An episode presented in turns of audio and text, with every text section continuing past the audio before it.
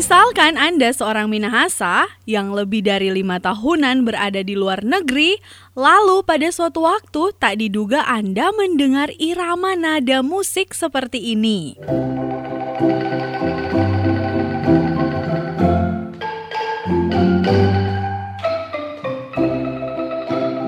Apa reaksi Anda? Bagaimana perasaan Anda? Terharu dan rindu kampung halaman pastinya. Suara yang dihasilkan oleh bila-bila kayu itu sangat khas dan sepertinya memiliki daya sihir. Hentakan lembut pada tiap ketukannya empuk menyentuh kalbu. Musik kolintang. Ya, itu kolintang.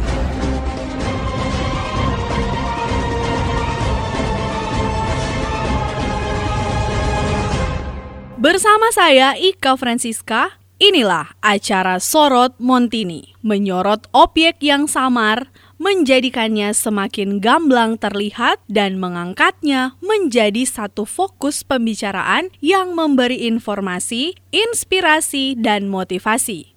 Topik Sorot Montini kali ini adalah Kolintang. Sobat Montini, selamat menyimak.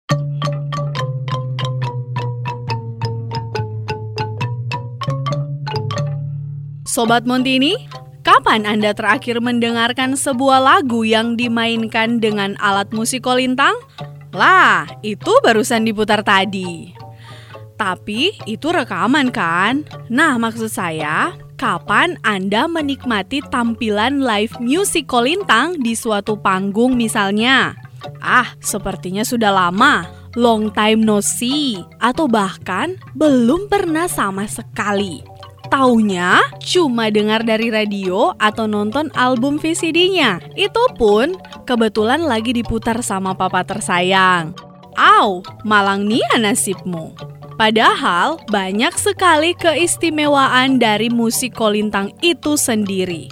Ya, keunikannya, kemerduan bunyinya, kecakapan atraktif setiap personil pemainnya, dan banyak lagi. Tapi, apakah sekedar itu saja? Buka mata, buka telinga, buka hati. Berikut ini hasil permenungan Pastor Stephen tentang eksistensi musik kolintang itu. Sobat Muntini, pernahkah Anda merasakan rindu pulang kampung ketika berada di luar daerah atau bahkan di luar negeri? Ya, saya yakin Sobat Muntini pernah mengalaminya. Dalam keadaan rindu kampung halaman, apa yang Anda perbuat? Aha, di era komunikasi canggih sekarang ini, pasti Sobat Muntini langsung mengambil handphone dan menghubungi keluarga di kampung halaman untuk sekedar bertanya-tanya kabar dan keadaan, bukan? Selain itu, ada yang langsung memutar lagu-lagu pengobat rindu kampung halaman. Lagu apa yang bisa mengobati kerinduan? Lagu berirama country? Ah, rasanya tidak. Lagu rock and roll sambil berjingkrak-jingkrak? Ah, tidak juga. Atau lagu meditatif Gregorian sambil berdoa. Bagus juga berdoa. Tetapi tetap rasanya ada yang belum terpenuhi. Kalau lagu-lagu berdialek Manado atau berbahasa daerah diiringi musik kolintang bagaimana? Nah, itu dia. Bukan main. Meski bersuara pas-pasan, tapi Sobat Montini, sekurang-kurangnya pengalaman saya sendiri, langsung ikut bernyanyi meski salah-salah kata dan tangga nada tidak tepat. Ada rasa dekat di hati, ada rasa nyaman, dan ada rasa memiliki. Inilah irama musik yang mampu menggugah nurani dan menyentuh kalbu. Mengalami ini, saya jadi bertanya-tanya, ada apa dengan irama musik kolintang ini? Sobat Muntini, Musik kolintang adalah bagian dari budayaku dan budayamu. Musik ini mengekspresikan rasa kesatuanku dengan akar budayaku dan akar budayamu.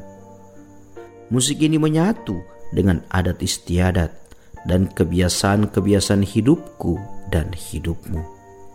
Karena itu, pantaslah kalau kita mencintai dan melestarikannya.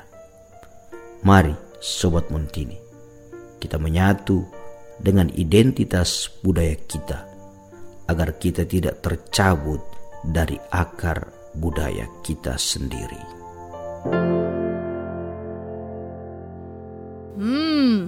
Saya suka pokok pikiran Pastor Stephen ini.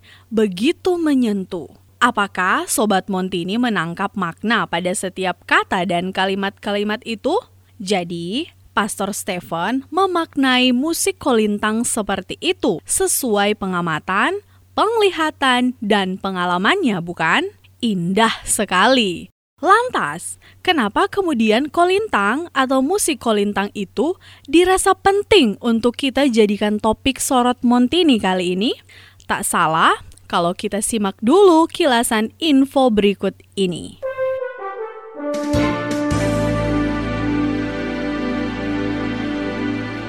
Inilah kilasan sejarah musik kolintang.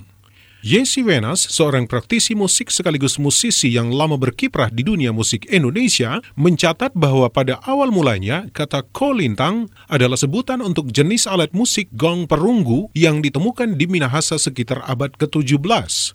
Diperkirakan jenis gong perunggu ini tiba di Minahasa melalui Ternate, dibawa dari kerajaan Majapahit sekira tahun 1350 sampai 1389. Di beberapa tempat di Minahasa disebut dengan kata momongan tahun 1972, Jesse Wenas membawa momongan retak asal Tomohon untuk diperbaiki di Yogyakarta. Pengrajin gong di Yogyakarta mengatakan bahwa campuran timah dan tembaga gong tersebut menunjukkan ciri khas buatan kerajaan Blambangan dari Jawa Timur yang ditaklukkan Mataram pada tahun 1639. Kenyataan ini ikut diperkuat oleh beberapa penulis sejarah semacam Anne Graafland dan J. Hickson. Dalam buku berjudul Naturalist in North Celebes terbitan 1889, Hickson menulis, The party next return to the house, the gong kolintang are sounded. Frase kedua bisa diterjemahkan, gong kolintang lalu dibunyikan. Hickson menuliskan bahwa kolintang itu gong. Penulis lainnya, Grafland dalam bukunya The Minahasa Erste Deal terbitan tahun 1898 menulis Mapalus beating gongs. Secara bebas kita terjemahkan, para pekerja Mapalus memukul gong. Yang dimaksud itu kolintang. Lagi, sebuah gambar sketsa buku bernama Ethnographische Miselan Minahasa Celebes menuliskan penari kabasaran bersenjatakan tombak, menari, nampak seorang pemain musik di kanan bawah duduk menghadapi dua deret gong, yang pada tiap deretnya tersusun lima gong. Gambar dalam sketsa buku itu karya A. Meyer dan O. Richer dipajang di Museum Dresden tahun 1902. Jesse Venas melanjutkan, alat musik jenis gong ini masih ditemukan disimpan oleh beberapa warga air madi di bawah dan hanya digunakan saat mengiring tari mampu rengkei dalam upacara pernikahan. Di Tonsea dikenal orkes musik mauling dengan peralatan kolintang sebagai melodi, kemudian momongan, suling, tambur, dan paling akhir adalah momongan besar atau antung sebagai bass. Alat bunyi dari kayu atau bambu di Minahasa dikenal dengan sebutan tetengkoren dan teteng-tengen. Jenis teteng-tengen terakhir dilihat oleh penulis ini di Tomohon pada tahun 1956. Inilah sejatinya alat musik paling kuno dari Minahasa. Awalnya, teteng-tengen terbuat dari tiga potong bambu, masing-masing diberi nada do, re, dan mi, diletakkan berderet pada dua potong batang pisang dan diketuk-ketuk bergantian dengan sebatang kayu. Alat musik ini juga disebut musik kobong, karena hanya dimainkan oleh para petani di kebun setiap habis makan siang. Diperkirakan, tiga nada do, re, mi itu adalah nada tritonis purba Minahasa. Kemudian berkembang dengan penambahan tiga potong bambu berikutnya, masing-masing punya nada sol, la, dan si sebagai tritonis kedua. Ini mungkin pengaruh bawaan dari kolintang gong.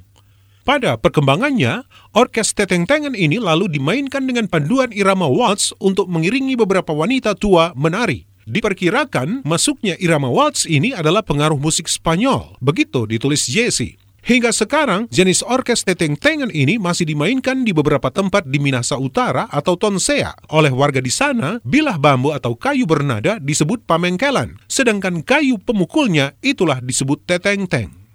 Kenyataannya, tidak bisa diputuskan pertalian sejarah musik kolintang mulai dari kolintang gong yang kemudian ikut memengaruhi penambahan nada pada teteng-tengan musik kobong hingga berbagai varian nada pada bilah-bilah bambu di atas palung kotak sebagaimana yang kita kenal dewasa ini, kolintang.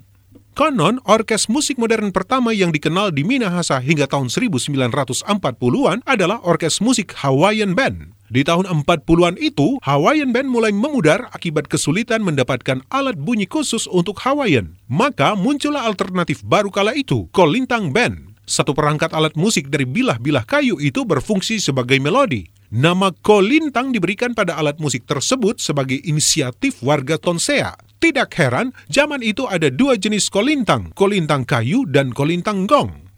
Dengan deret wilayah nada yang cukup lengkap, kolintang kayu itu pun menginspirasi pembuat dan pemainnya untuk menciptakan lagu yang bisa dimainkan dan dinyanyikan dengan iringan kolintang band. Nelwan Katuuk adalah salah satu pelopor pembuat alat musik kolintang kayu sekaligus pemain dan pencipta lagu-lagu kolintang. Lelaki kelahiran 30 Maret 1920 itu diketahui telah menjadi pemukul kolintang gong perunggu sejak usia 12 tahun.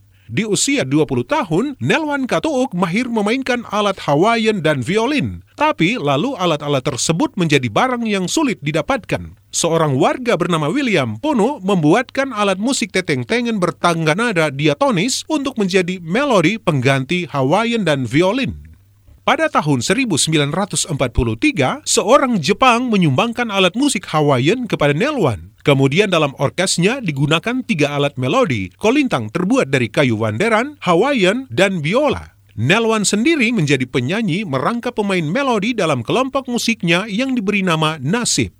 Di tahun-tahun berikutnya, bermunculan kelompok kolintang band lainnya seperti grup Tumompo Tulen dan lain-lain. Sebetulnya banyak, tetapi ada yang dibentuk sekedar untuk meramaikan acara-acara saja dan tidak menciptakan lagu sendiri hingga tidak melegenda. Tetapi pertumbuhan kolintang band ini mekar sampai ke luar Sulawesi. Pada tahun 1956, lahir Kolintang Maesa Bandung pimpinan Hanes Undap. Salah satu pemainnya adalah Jesse Wenas, penulis artikel ini. Periode 1950-1964, sebutan Kolintang Band mulai ditinggalkan, berganti dengan gelar Orkes Kolintang. Jesse Wenas mencatat beberapa maestro melodi kolintang di zamannya, Yan Cedungus dari kolintang Karpilo, Suwaan, Kemudian Yosep Iwi Sunda dari Lembean, ada pula Gustav Warrow dari Kolintang Rayuan Masa Tomohon, Bert Rako dari Tomohon, serta Worang Ransun dari Maumbi. Demikian suntingan sejarah musik kolintang dari tulisan Yesi Wenas, disunting oleh Didi Imbar untuk Sorot Montini edisi Kolintang.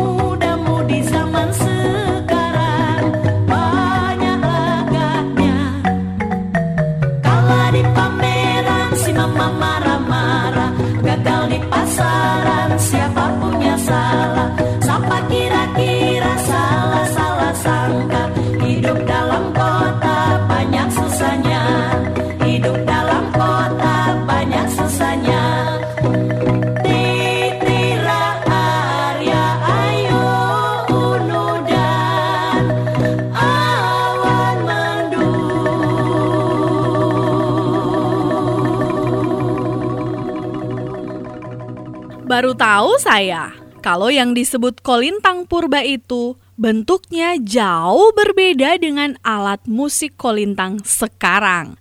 Tapi, kalau bentuknya gong macam di gamelan Bali itu, mana mungkin dia bisa mengiringi lagu seperti yang kita dengar barusan? Aha, tambah penasaran juga. Sobat Montini, ayo tanya ahlinya. Shh, kemarin Romansa bikin tanya jawab dengan sang penulis buku Kolintang dan Kebudayaan antara modernitas dan tradisi. Namanya Ambrosius M. Loho. Percaya atau tidak, dia itu kakak kandungnya Ika Francisca. Maksud loh? ah, simak dulu rekaman bincang-bincangnya. Halo Sobat Montini, pada kesempatan wawancara kali ini kita telah menghadirkan sosok muda, energik, dan bersemangat.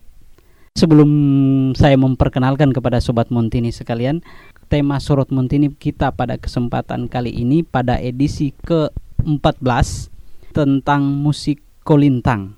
Langsung saja sosok muda sinergik yang kita undang pada kesempatan ini pada wawancara kali ini dengan nama Ambrosius M. Loho, lahir di Taratara atau Mohon, Sulawesi Utara 30 Agustus 1980. Beliau menyelesaikan pendidikan sarjana filsafat di Sekolah Tinggi Filsafat Seminari Peneleng Manado tahun 2006 dan menjadi anggota tim filsafat Universitas Katolik de la Salle Manado aktif menulis di media lokal dan dikenal sebagai praktisi musik kolintang. Dan sekarang beliau sementara melanjutkan studi pasca sarjana filsafat di Sekolah Tinggi Filsafat Triarkara Jakarta. Saya akan menyapa beliau, apa kabar hari ini? Oke, baik. Semakin hari semakin baik. Sementara menjalani pendidikan ya di Triarkara, sudah menyelesaikan uh, tesis dengan judul Seni sebagai bentuk bermakna teori estetika Arthur Clive Howard Bell.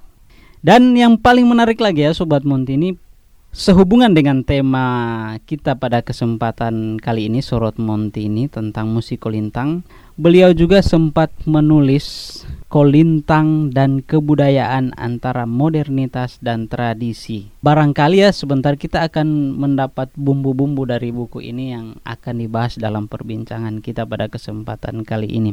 Uh, mau disapa bapak atau? Terserah uh, bisa. Bung bisa. Bung bung amro kalau seandainya pada suatu kesempatan ya ada orang yang di luar daerah Manado ini mau bertanya kepada kita tentang musik kolintang ini penjelasan apa yang kita bisa berikan kepada orang tersebut? Baik terima kasih. Barangkali titik berangkat saya untuk menjelaskan pengertian adalah kolintang itu berasal dari tong ting tang. Dan itu pada akhirnya berkembang terus dan berkembang menjadi kolintang. Tong itu nada rendah, tang itu nada medium, nada tengah, ting itu nada tengah, dan tang itu nada tinggi. Kurang lebih seperti itu pengertiannya. Apa itu kolintang? Kita mengetahui bahwa kolintang adalah musik tradisional Minahasa. Kurang lebih itu gambaran untuk pengertiannya.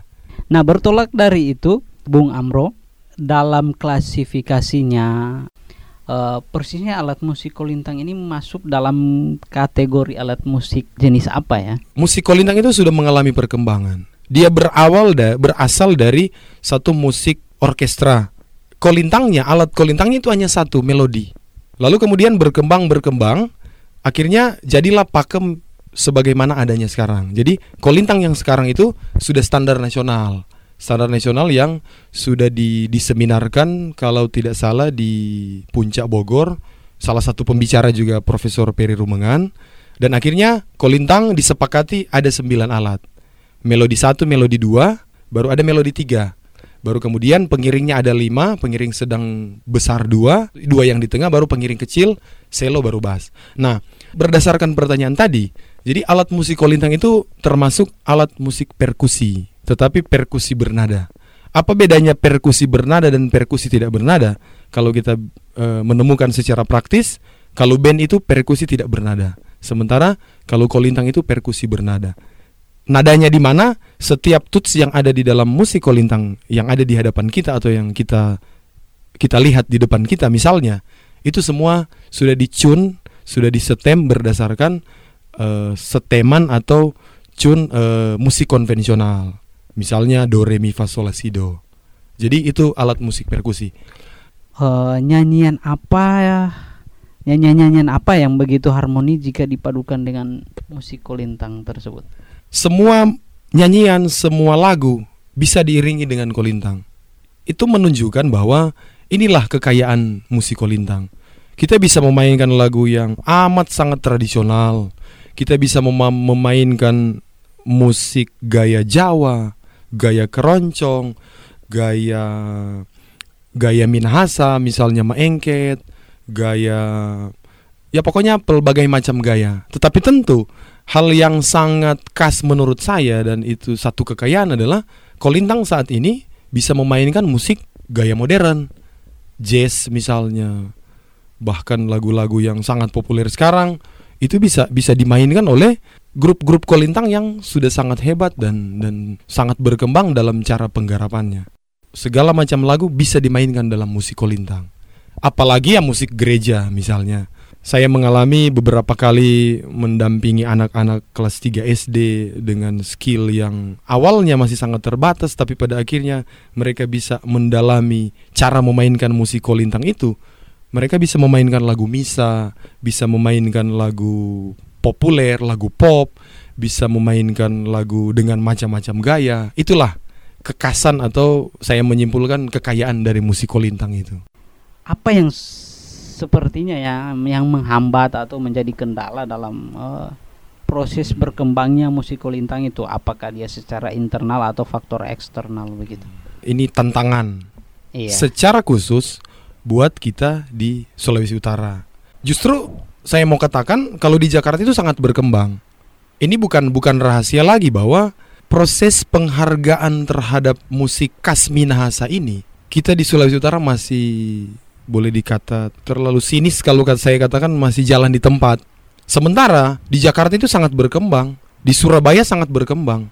Nah sekarang kira-kira bagaimana kita menyikapi tantangan ini terhadap pengembangan kolintang di Sulawesi Utara? ya tentu harus memandang bahwa kolintang juga itu kolintang itu perlu juga dan penting untuk dijadikan satu kurikulum. Mungkin terlalu ideal kalau kita di Sulawesi Utara menerapkan hal ini, tetapi setidaknya ini bisa jadi pembanding, bisa jadi juga pelecut semangat supaya kita mulai memperkenalkan kolintang itu dari ya katakanlah lapisan terbawah. Dan itu yang saya alami juga memang amat sangat baik kalau misalnya dari tingkatan sekolah, SD, SMP, SMA. Walaupun kita tidak menutup kemungkinan dengan fakta yang ada sekarang, ada beberapa sekolah di Sulawesi Utara sudah begitu maju. Misalnya SMP Pax Christi Manado yang baru meraih juara satu kalau tidak salah di Festival Kolintang Semarang, baru SMP Don Bosco Manado, baru grup-grup yang senior misalnya Sanggar Prima Vista Lembean Minut, baru ada Sanggar Bakuda Pelembean dan tentu kita tidak bisa mengelak dominasi dari Sanggar Makzani yang dipimpin oleh Bapak Yudi Arai di Tomohon. Nah, ini mungkin bisa menjadi pelecut bagi katakanlah pengembangan kolintang ke depan. Tentu ya pemerintah harus memberi perhatian. Sayang kalau misalnya tidak diberi perhatian yang lebih dari sekedar yang sudah kita praktekkan sekarang. Bung Ambro, kalau tadi lebih khusus ke pihak yang uh, kita menarik yang outsidernya yeah. dari orang yang luar yang maksudnya tidak yeah. mengetahui bagaimana kolintang itu persisnya. Bagaimana kalau kita uh, memancing minat, yeah. reaksi ataupun memancing dengan daya tarik, memiliki daya tarik bagi pendengar uh, agar bisa lebih menikmati musik kolintang itu. Mm misalnya dalam kesan awal mendengarkan musik kolintang langsung oh ini ternyata bisa uh, membuat uh, menggugah hati saya untuk bisa hmm. lebih stay untuk mendengarkan musik kolintang ini. Bagaimana itu? Ini sudah berkaitan dengan penampilan di panggung misalnya atau dalam musik off air misalnya itu dikemas sehingga menarik minat minat pendengar atau menarik minat penonton orang tidak pernah membayangkan bagaimana memainkan musik rock and roll dalam musik kolintang. Orang tidak pernah membayangkan bagaimana memainkan lagunya Queen Bohemian Rhapsody. Itu bisa pendengar dengarkan di YouTube misalnya. Klik saja salah satu grup kolintang di Jakarta, Sanggar Bapontar misalnya. Nah, itu semua ada. Nah, itu bisa menjadi katakanlah pelecut semangat kita di Sulawesi Utara untuk semakin bergeliat lagi, semakin membuat sesuatu yang menggemparkan lagi. Kita harus mengemas cara memainkan kolintang itu tidak sangat sederhana. Kita harus mengemas itu lebih menarik dengan apa namanya atau bahasanya para musisi harus atraktif supaya orang bisa melihat loh ternyata kolintang sudah bisa begini dang. Nah seperti itu kurang Iya. lebih. hampir kalau kita bisa pikir ya kalau kita suka belanja di supermarket tentunya kita memiliki penilaiannya secara sekilas mengenai suatu produk berdasarkan kemasan dari produk tersebut ya ada dua prospek untuk pengembangan dalam dunia musik kolintang kalau Iya. kalau yang satunya lebih menitik beratkan ke alatnya sendiri Iya. Hmm. dan yang satu itu lebih menitik beratkan ke eh, hal yang di luar ni- bahkan nilai dari pengembangan kolintang itu sendiri. Iya. Kalau saya tidak salah tangkap soal tadi yang dalam perbincangan tadi. Nah, saya lebih tertarik itu yang yang keduanya itu. Kan kalau untuk soal pengembangan bahkan eh, ada kalau untuk pembuatan alat-alatnya kan ada yang mulai dimodifikasi Iya, Nah, kalaupun dimodifikasi tentu tetap dalam satu perbandingan. Nah, Iya. ini yang dulu, ini yang sekarang. Iya. Nah, saya lebih bertanya itu soal nilai tadi untuk pengembangan musik kelintang selain eh, alatnya lebih fokus ke alat. Kita harus memahami bahwa apa pun yang dikembangkan dalam musik kolintang, mau sisi alatnya, mau sisi kemasan penampilannya, feature ya, tampilannya, tetap kita tidak boleh mengelak, tidak boleh melupakan bahwa itu Iya. musik tradisional. Jadi eh, tentu ada banyak kekurangan misalnya dalam memainkan musik kolintang itu, tetapi eh, itu sebetulnya kekasan kolintang lagi ya. Saya mengulang lagi bahwa itu kekasan kolintang karena walaupun kita membuka terhadap musik modern untuk dimainkan dalam musik kolintang itu, tetapi yang ada ketika kita memainkan musik barat itu, musik musik eh, modern itu, ya tetap musik tradisional. Oke lah bahwa kolintang bisa digarap, bisa dikembangkan dengan cara semodern mungkin. Tetapi kita jangan lupa dengan sisi tradisionalnya. Yang terakhir dan saya rasa tidak kalah penting dan kalah menariknya itu filosofi atau kearifan budaya apa yang bisa kita pelajari dari Hmm. musik kolintang itu.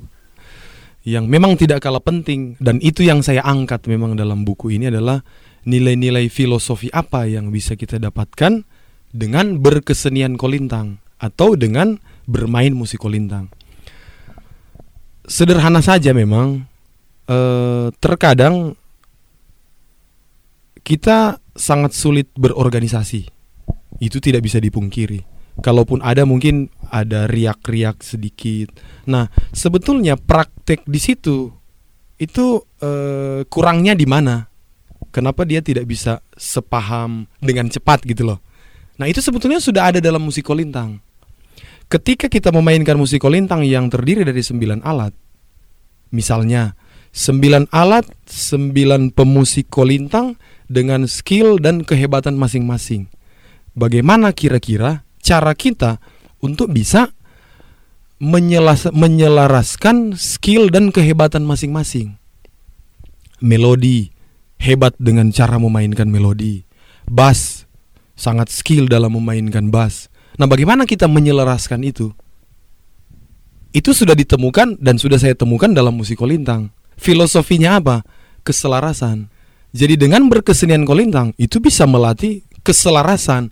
Keselarasan itu bahasa musiknya harmoni ya atau harmonis, seiring sejalan. Di situlah letak salah satu filosofi dari kolintang itu. Kalau kita tidak punya kemampuan untuk menyelaraskan pikiran kita dengan teman yang satu, yang satu organisasi, kita tidak bisa menyeimbangkan cara berpikir kita dengan cara berpikir orang, kita susah hidup selaras, kita susah hidup harmonis. Saya teringat dengan ya sesepuh saya juga, Pastor Renwarin, seorang antropolog, dia menga- mengatakan bahwa dalam penelusurannya orang kalau bermain kolintang itu membentuk musical intelligence. Tidak kalah juga dengan pembentukan karakter dengan orang belajar piano misalnya. Di situ dia akan menemukan musical intelligence-nya. Tetapi bedanya adalah kalau piano main sendiri, kolintang main bersama. Lagi-lagi kekayaan dari musik kolintang ini. Tapi tentu uh, kita tidak bisa melupakan dalam salah satu buku yang diterbitkan oleh Pastor Enwarin, saya membaca satu kekasan budaya Minahasa itu bahwa filosofi yang bisa ditemukan juga dalam kolintang adalah individualitas dalam artian positif. Yang saya tahu orang Manado itu tidak tidak kalah dalam bagaya ya. Iya. Tidak kalah dalam berkreasi. Nah, kalau kita lihat orang Manado main kolintang dengan dengan mus apa dengan aransemen yang sudah digarap semodern mungkin, sehebat mungkin, dia akan menunjukkan bahwa inilah individu orang Manado. Ketika ada satu performer di panggung musik kolintang, saya selalu berkata dalam benak, torang masih ada. Itulah individu itu. Itulah nilai-nilai filosofis yang sebetulnya sudah torang hidupi di Sulawesi Utara. Kurang lebih seperti itu nilai filosofinya. Jadi satu gambaran yang sangat uh, luar biasa diberikan kepada kita ya sobat Montini dan ini tentunya berpengaruh juga terhadap seluruh bingkai perjalanan kehidupan kita bagaimana di luar berkolintang iya, juga pasti kita bertutur kehidupan bersama lain, iya. soal kita bagaimana berkooperasi dengan iya, orang lain bekerja sama dengan iya. orang lain itu Kemud yang diharapkan iya. sebetulnya. Kemudian juga kita uh, lewat kolintang seperti tadi dikemukakan oleh Bung Amro kita akan memperoleh kecerdasan ya, ya. kecerdasan dalam karakter misalnya, pengembangan karakter, musik. karakter pengembangan karakter dalam musik. Dan yang terakhir itu yang ketiga itu soal individu, uh, individual. individualitas dalam arti kebanggaan akan dari mana saya berasal. Uh -uh. Nah, tentunya ini gengsi secara positif juga yeah. ya Jangan kita hmm. cuman bergengsi soal gaya juga. Hmm. Tetapi orang Minahasa itu memiliki gengsi akan karakter dan asalinya, asalnya, yeah. asalnya sebagai seorang Minahasa dan ini sebenarnya tidak ada salahnya jika yeah. kita menonjolkan karakter kepribadian kita, karakter asali kita sebagai hmm. orang Minahasa, orang, orang yang hidup di bumi dan tentu uh, semacam saran juga untuk sobat Montini atau siapa pun jangan pernah merasa bahwa kita itu jadul ketika belajar kolintang. Iya. Karena saya sudah pernah mengalami bagaimana ketika saya melatih kolintang, bagaimana saya mulai memperkenalkan kolintang itu kepada komunitas di luar orang Manado, tetapi di Jakarta eh, yang bertempat tinggal di Jakarta, itu seperti dipandang saya jadul. Tetapi toh saya tetap optimis untuk eh, memandang jauh ke depan bahwa inilah musik khas budaya kita. Memang eh, sobat Montini atau siapa pun yang pernah ke Bali itu nuansa budaya Bali itu sangat terasa. Kenapa kita tidak ber, ber, berkaca dari sana? Dalam artian kita tidak bisa membuat Sulawesi Utara atau Manado ini seperti Bali, tetapi sekurang-kurangnya kita memberikan tempat, memberikan harga kepada musik kolintang itu. Dan tentu saja bidang-bidang seni yang lain, bidang-bidang seni budaya Minahasa yang lain. Kita masih mau berbincang-bincang membahas ya, tapi tentunya sangat disayangkan karena dibatasi oleh waktu. Kita berakhir pada nilai-nilai positif yang kemudian dihadirkan oleh musik kolintang dan tentunya selanjutnya proyek ini atau rekomendasi ini merupakan tanggung jawab kita sobat ya. Montini saya dan uh, siapa saja yang uh, hidup dan menghidupi keyakinan tradisi musik Minahasa dan itu tanggung jawab kita semua. Itu kita bisa praktekkan dalam eh, hal-hal uh, uh, praktis. praktis di kehidupan kita. Terima kasih Bung Amro atas kesempatan yang luar biasa ini. Ya, baik tentu terima kasih banyak.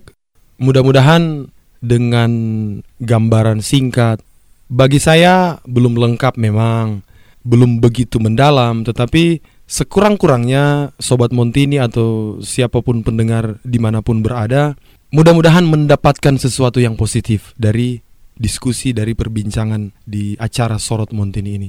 Ini pertama kali saya semacam mempresentasikan buku saya, mempresentasikan apa yang saya tahu, walaupun memang masih banyak kekurangan. Dan eh, rencananya buku ini akan juga dibedah di Manado dalam waktu dekat dalam forum terbuka.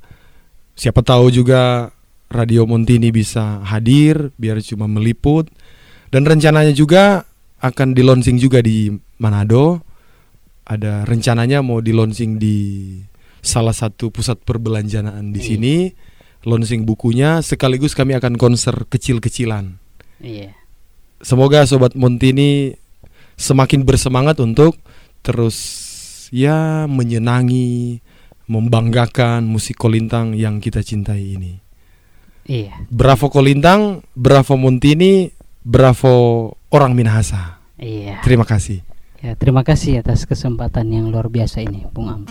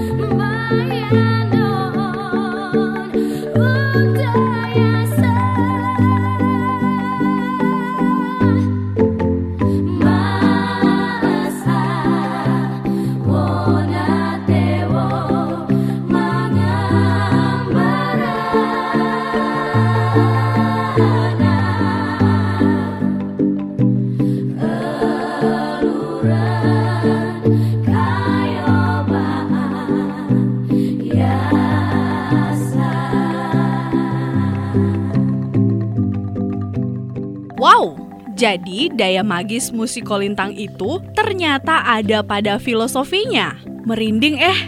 Sembilan alat dimainkan oleh sembilan orang dengan masing-masing kepiawaian.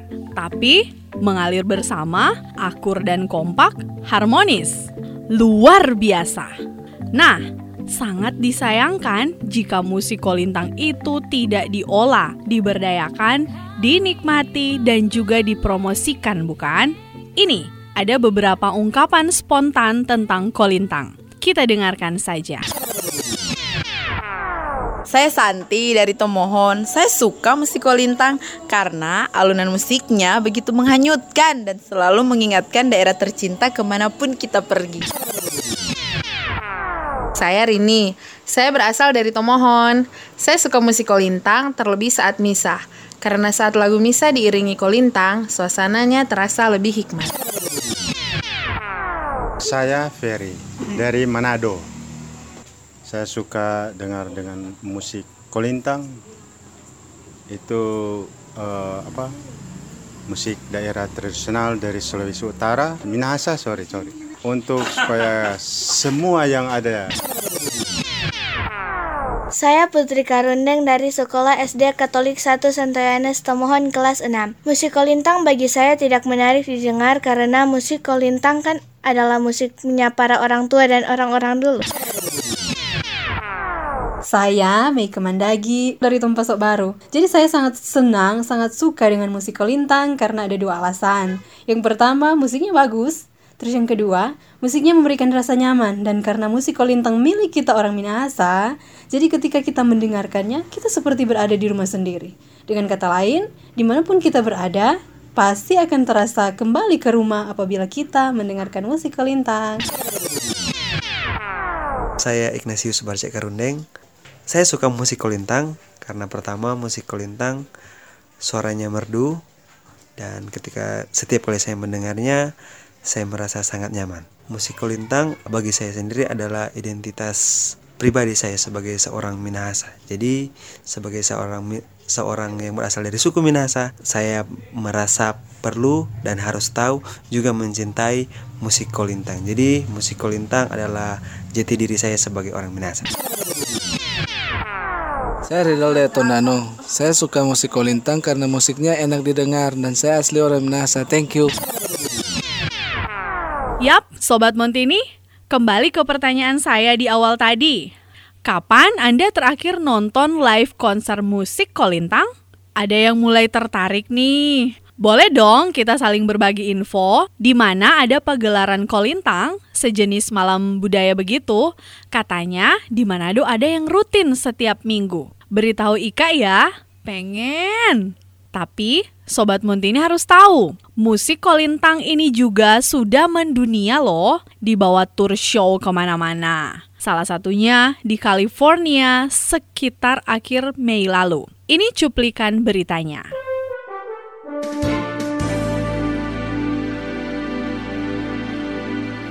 Tim kesenian pemerintah Kabupaten Minahasa yang melakukan promosi wisata di Amerika sukses melaksanakan tugasnya dalam event Minahasa Cultural Night di Carlton, California pada Sabtu 27 Mei malam hari waktu setempat. Tim yang terdiri dari Ikatan Warnai Wulan Minahasa dan sebagian ASN tersebut menghentak auditorium Whitmer Carlton High School, Amerika. Kepala Dinas Kebudayaan dan Pariwisata Minahasa Agustivo Tumundo mengatakan tim yang sudah dipersiapkan sejak lama ini menampilkan sejumlah tarian khas Minahasa. Mereka mementaskan tarian maengket, pisok, uka, kumandong, dan katrili. Kemudian tim Kolintang menampilkan lagu-lagu daerah, lagu nasional, dan lagu populer, kata Agustivo Tumundo. Mantan Kabak Humas dan Protokol Minahasa ini melanjutkan, tim kesenian juga menampilkan peragaan fashion show dengan pakaian batik khas Minahasa. Sebelumnya tim kesenian yang dipimpin langsung Sekretaris Daerah Kabupaten Minahasa Jeffrey Korengkeng ini telah mempromosikan seni dan budaya Minahasa melalui tari maengket di puncak Grand Canyon National Park, Arizona, bahkan tampil mempesona di Las Vegas Sign Fabulous, Nevada. Kesuksesan tim kesenian Pemkap Minahasa tak lepas dari topangan putra-putri asal tanah Minahasa yang sudah lama bermukim di negara superpower Amerika dengan Ketua Panitia Minahasa Culture Night 2017 Denny Sondak, Sekretaris Joyce Langi, Bendahara Henry Mendur, dan Jessica Meiske Abbas, sebagaimana dilaporkan oleh Angel dari redaksi manado.com. Berita ini disunting dan dibacakan oleh Didi untuk Sorot Montini.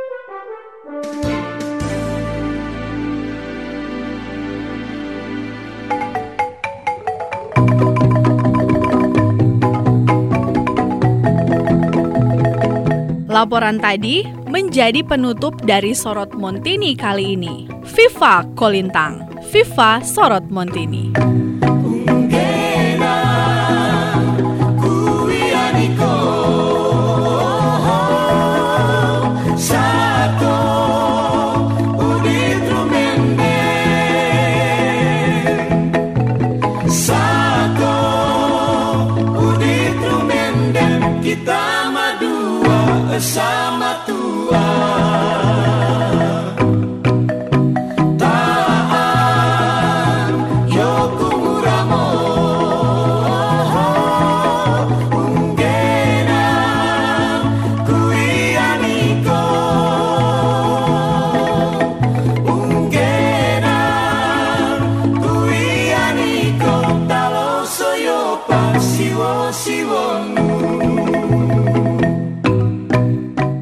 Demikian acara Sorot Montini edisi ke-14. Hari ini, Sabtu 17 Juni 2017. Naskah Didi.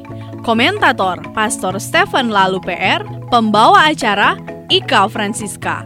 Teknik dan montase Didi Alberto.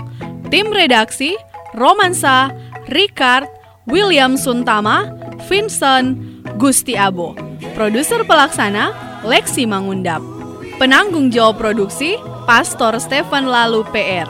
Acara ini diproduksi oleh Radio Montini 106 FM. Sampai jumpa minggu depan. Salam cinta sesama, cinta semesta. Kita berdua bersama Tuhan